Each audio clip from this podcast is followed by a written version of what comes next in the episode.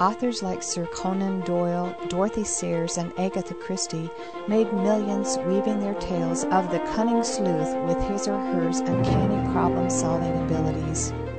Our discussion leader, Dave Wyrtzen, is going to tell us about mysteries, and he will reveal who he believes is the greatest mystery writer ever. This author has written a riddle that no one could solve unless he gave them the key. Some of you might not know it, but I'm kind of a mystery nut. I think I got it from my mom. I, from the time I was a little kid, my mom read mystery stories. She couldn't sleep well at night, so she'd stay up all night long trying to figure out Agatha Christie mystery stories. Now, the thing that makes a mystery intriguing, you see, an author takes several conflicting events, and usually there's some violence in it, but it's not usually brutal, bloody violence like a horror story but there's some violence, and then they've got a lot of conflicting characters, and they give you these false leads and pathways. And what makes a mystery so intriguing is, is it's very similar to a New York Times crossword puzzle. And if you think about it and get all the details before you, a lot of times, even intuitively, it'll come to your mind. And what makes that mystery fun is beating the author. Not really beating the author, but but being able to solve the riddle before they want you to solve it. Now, I want you to imagine that you were reading a mystery story and it was impossible for you to solve the mystery. Now, that might be some of you here because some of you might not like mystery stories at all. And I want you to think about the fact that if you don't like mystery stories, it might just be because you don't ever solve them. You see, some people are really gifted at working on cars. Other people are really gifted in languages. Some people are gifted at mystery stories, but some people aren't. And some people are not in the sense that they can never figure it out. And so what they say about the mystery story is, oh, that's just boring. Who wants to read a mystery story anyway?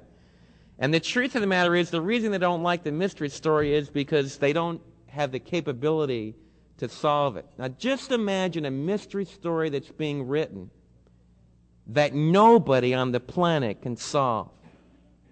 I mean, no human being that's ever lived could solve it. And I want you to think about that. I want you to think about a mystery story, and the stakes in this mystery story are incredibly high. Because this mystery story has to do with what is God like? Does he love me? Does he hate me? Is he a dragon or is he a loving, gentle father? What is God doing in the world? What happens the split second after I die? Where do I go? Does life just cease? In other words, when this ticker stops and I die, is that just the end of everything? A lot of people think that. But deep in your heart, what happens to you after you die? How do you know you just stop and cease to exist? Lots of people in the world down through the centuries have believed that there is an almighty being and that there is a life eternal and one day you are going to stand before him. How do you know you're going to be ready to stand before him if you have to?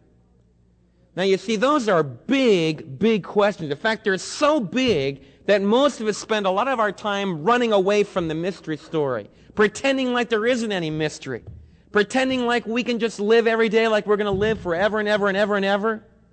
But every once in a while, this, this dread comes over us and we realize we are living in a mystery. Is there a God? Does he love me? How can I be sure I'm going to be ready to meet him? Now, those are vital questions in this mystery story. I want to share something with you. And I want every one of you to get this thought down because it's the major thing the Apostle Paul wants to teach us today.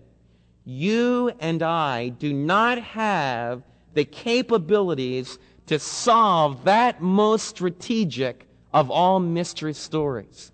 You see, you're living in a mystery. You received the gift of life. You're here. You didn't plan for it. You didn't work for it. You arrived and you're here today. And you're living a mystery. In your own power, in your own strength, you cannot figure out the riddle to life. Now there's two groups of people here, according to Paul. Some of you know the answer to the mystery story because the author told you the answer. You could have never figured it out for yourself. You could have never started with your own reason, with your own intuition, and woke up like I did in the middle of the night and said, Oh, I've got it. None of you could do that. But there are some of you, in fact, many of you, that do have the answer to that mystery, the most vital of all mysteries, the answer to the riddle of life. There's another group here that's still trying to solve the mystery in your own strength. You're pridefully standing up in life saying, I know how to live, and I'm going to figure out this riddle, and I'm going to live a meaningful life all by myself. I'm going to do my own thing. And I want to share with you, Paul's going to say, you cannot get there from that stance. It's impossible. You don't even have the equipment to do it. Turn to 1 Corinthians chapter 2. We want to go on from where we left off last week. We talked about a preacher last week that was not eloquent, that was not good looking, that was not quick with words, and yet he was the most powerful man of God that was used other than Jesus Christ in all the history of the Christian church. Why? Because the Spirit of God was so mightily upon him.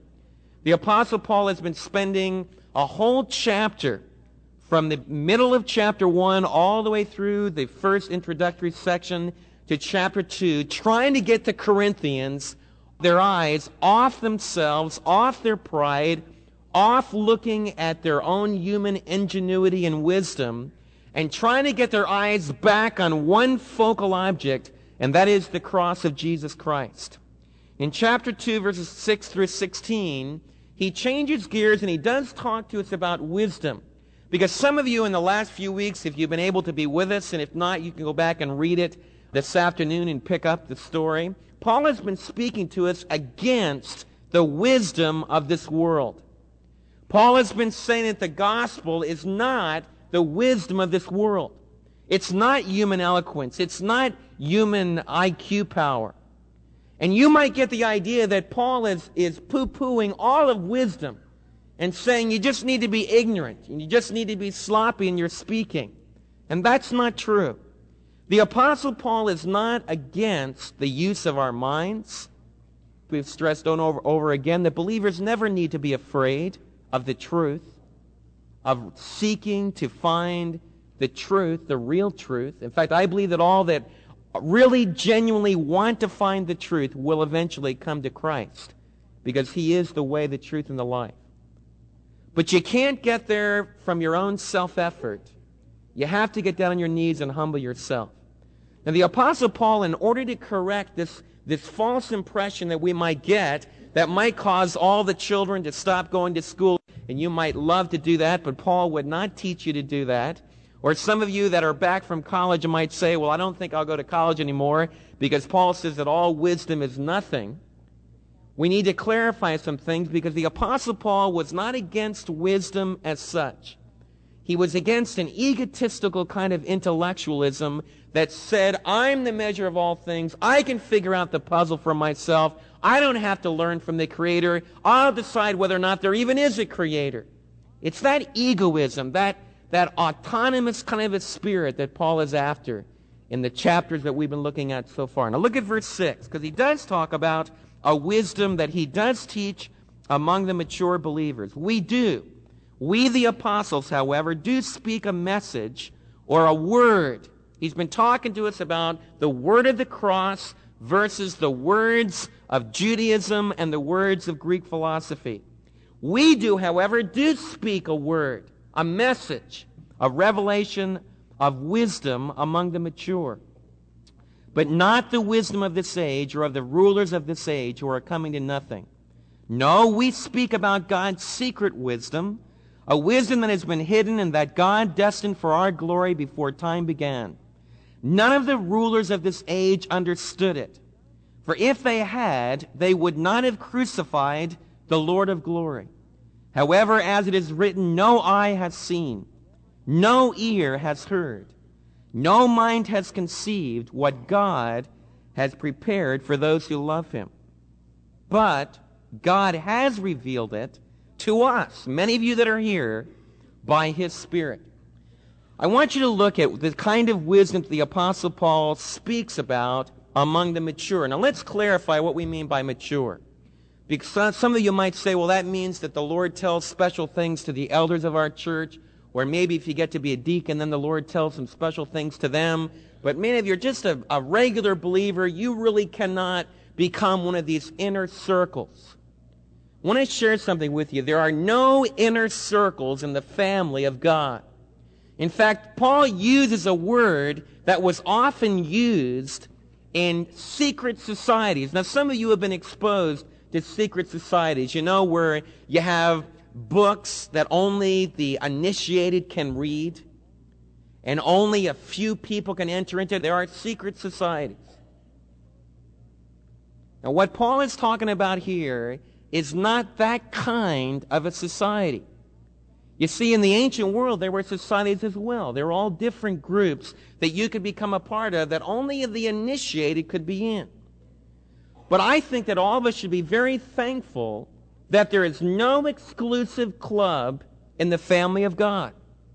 Now, you might have your societies in other walks of life, and you might join your unions or join whatever you do in your jobs at work, or you might be against those things, whatever it is. But in God's family, I want you to realize, and I want all of you to get this down. In God's precious family of believers, there are no initiates. There are no superior people. There are no groups of people that can say, well, we know more. We have deeper insight into the plan and the purpose of God.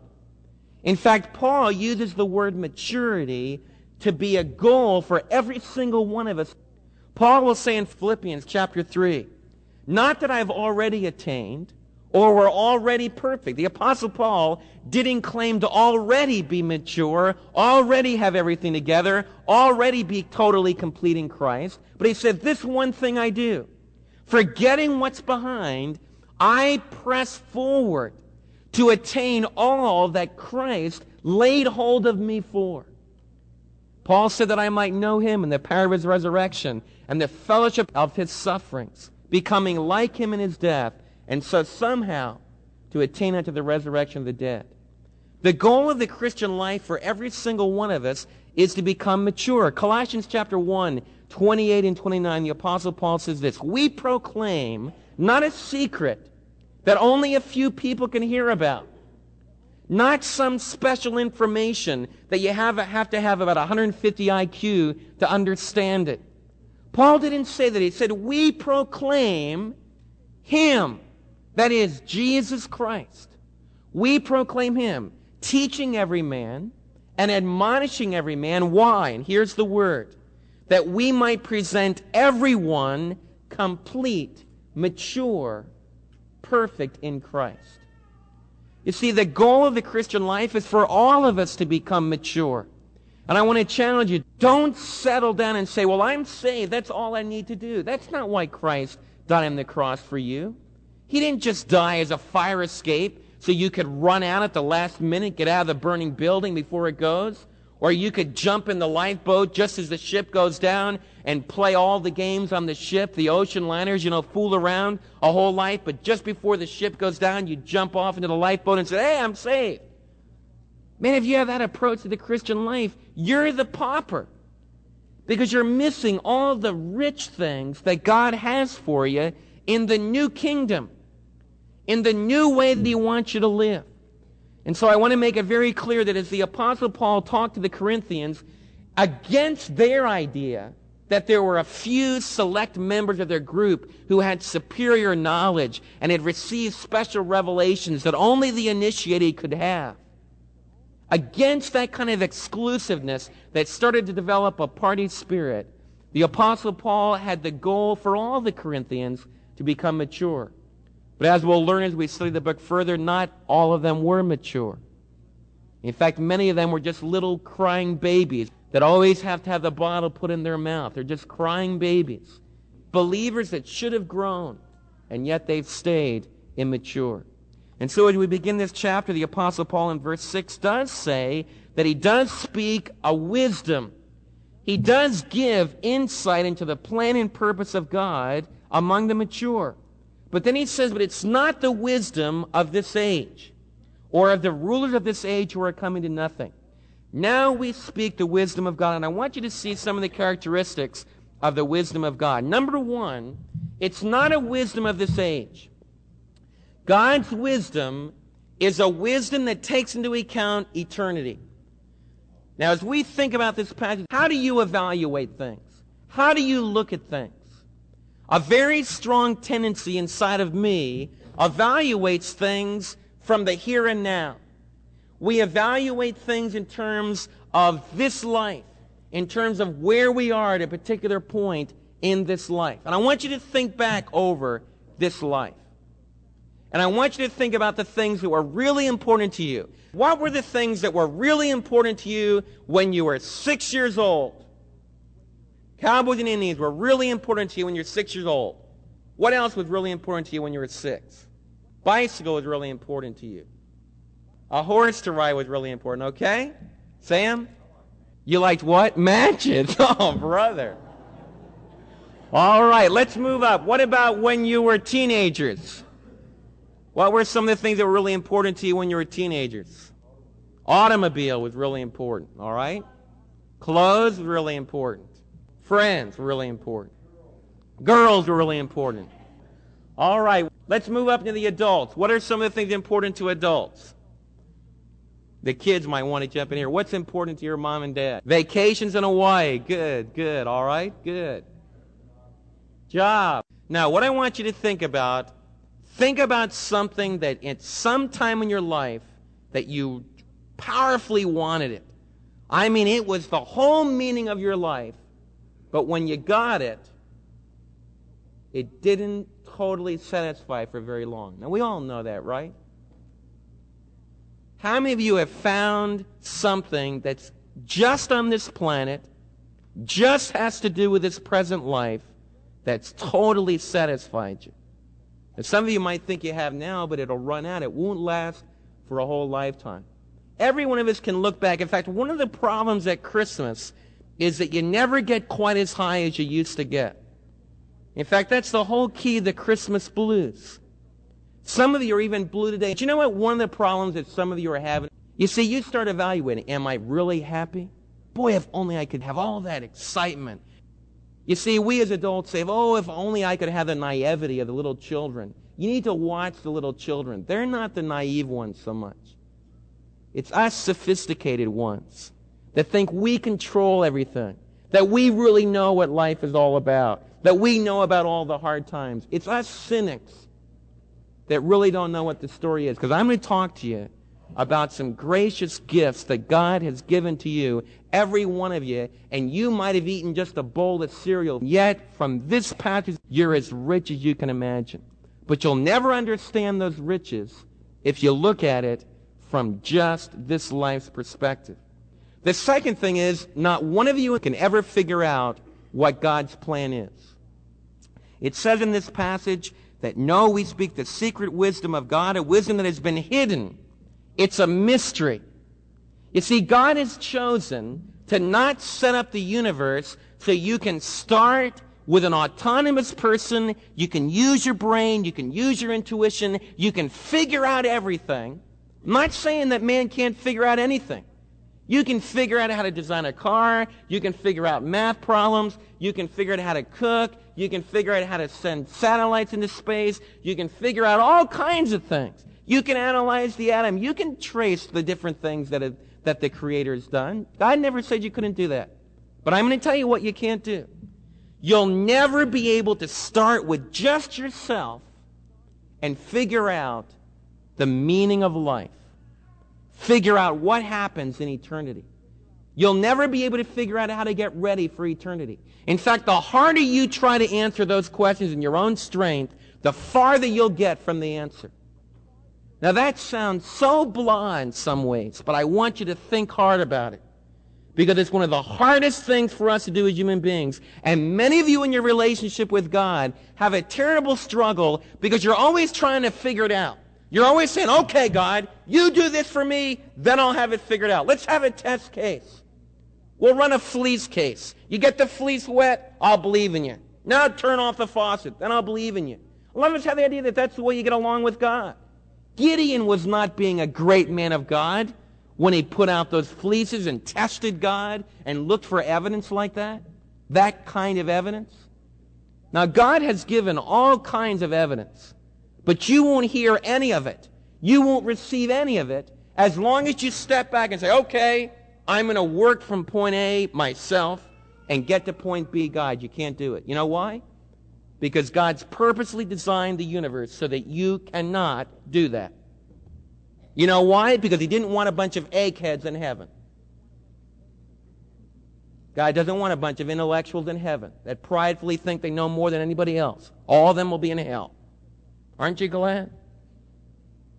And God doesn't want any powerful people in heaven. God doesn't want any politicians in heaven that stand up and say, I've got the answer. There will be nobody in heaven that's like that unless they get really humble. Nobody in heaven will be saying, Man, I worked my way up here. Man, I found the golden ladder, climbed right up. Here I am, God. Aren't you glad to have me in heaven? Nobody will coming soldering into the kingdom, the throne room of God, and say, Well, God, I arrived. Here I am. None of that in heaven. God obliterated all that. Didn't want anybody at all like that. The only people he wants in heaven are humble people. Humble people that realize that God designed the universe, that it's a mystery. It's a secret. And you know what? Your mind couldn't even conceive the secret. Your ears have never heard the secret. Your eyes have never seen the secret. There's no way you can even find out what the secret is in your own strength. Now that ought to make you feel really good. Here we are, weak little us. We can't see it. We can't hear it. We don't even have the receiver to get a hold of it. And that's what it means. It's a mystery. This is a mystery that not one of you will ever, ever figure it out. Second of all, God came up with this mystery before time began. It says in eternity past, before the ages, God came up with this plan. Isn't that incredible? Just think about eternity. Before there was ever time, no watches, Timex would be broke. All the Swiss companies would be broke. You didn't need any watches at this time. In eternity past, God conceived this plan. He before determined. God planned. He determined this whole way of doing things. Now, some of you get all upset with that. I don't want God to do that. I'm going to do my own destiny. Go right ahead. You go right ahead and do your own thing. You build your own companies. You work your own job. You build your houses. You do whatever you want to people. You know what? You'll do exactly what God was expecting you to do all along, and you'll do it freely. You'll make all the free choices. But when it's all said and done, you'll be shaking your fist in front of God, and you'll fit into God's story perfectly. You'll be the villain. I'm serious. I'm absolutely serious. You can get angry with me. You can fight with God, but He's going to win. And man, you go, oh God, I don't like this. Stop that. Get down on your knees. You'll be all right. But God's already got the whole story planned out. He did it before you were even on the planet, before there was even a planet, before there was a universe, before there was matter and energy. God conceived it all in His mind. But you know what? God's not a mean ogre. You know what God conceived in His mind? Can you imagine what God can see in his mind? You know what God's going to do? God's plan is to glorify you. God's plan is to boast about you. We talk about the need to boast about Christ. And that's what we need to do. But you know what God's going to do for you for all of eternity? He's going to boast about you. You know what God's going to do is, how many of you don't really like your bodies so well? Don't raise your hand, don't give yourself away. But the truth of the matter is, a lot of you really don't like your bodies very well. And playing basketball a couple days ago, I'm deciding very quickly I don't like my body so well either. Dave Lowry and I looked like some old codgers up here. You know, we play for a couple hours and we're cripples. He calls me up, oh, my ankle, my ankle, man. We're, you know, our bodies really wear out quick. When we first came to it, look what you've done to us. When we first came to this church, none of that. No creaks. We don't like our bodies so. Wait till you see my heavenly body. I'm going to be over seven feet tall in heaven. I don't know how big I'll be. But we laugh about that. You think there's beauty on this earth? You know what God has in plan? His plan from eternity past, He's been planning to make you the most beautiful people. He's going to give you the most beautiful body you can ever imagine. And you might be ugly as a witch right now. But you can relax about it. Because, man, you're just an ugly duckling getting ready to fly. And you say, man, I'm getting old and the wrinkles are coming, everything's coming. Don't worry. It's just preparation time. You're just on the launching pad. It's fine. I mean, the earthly body you've got right now is just a, it's just a shell. Man alive, God has just beginning to get things off the ground for you. So you can age gloriously. You can just keep this body going just as long as you can because you're going to get a brand new one. Do you believe that? Oh, I just pray that you'll have the gift. There's some humble, simple, childlike believers that believe that. And because they believe it, as they grow older, they're sweeter and they're kinder and they're more useful for God. And they're such an encouragement to me in the pastorate because their faith is such an eloquent testimony of what faith can do.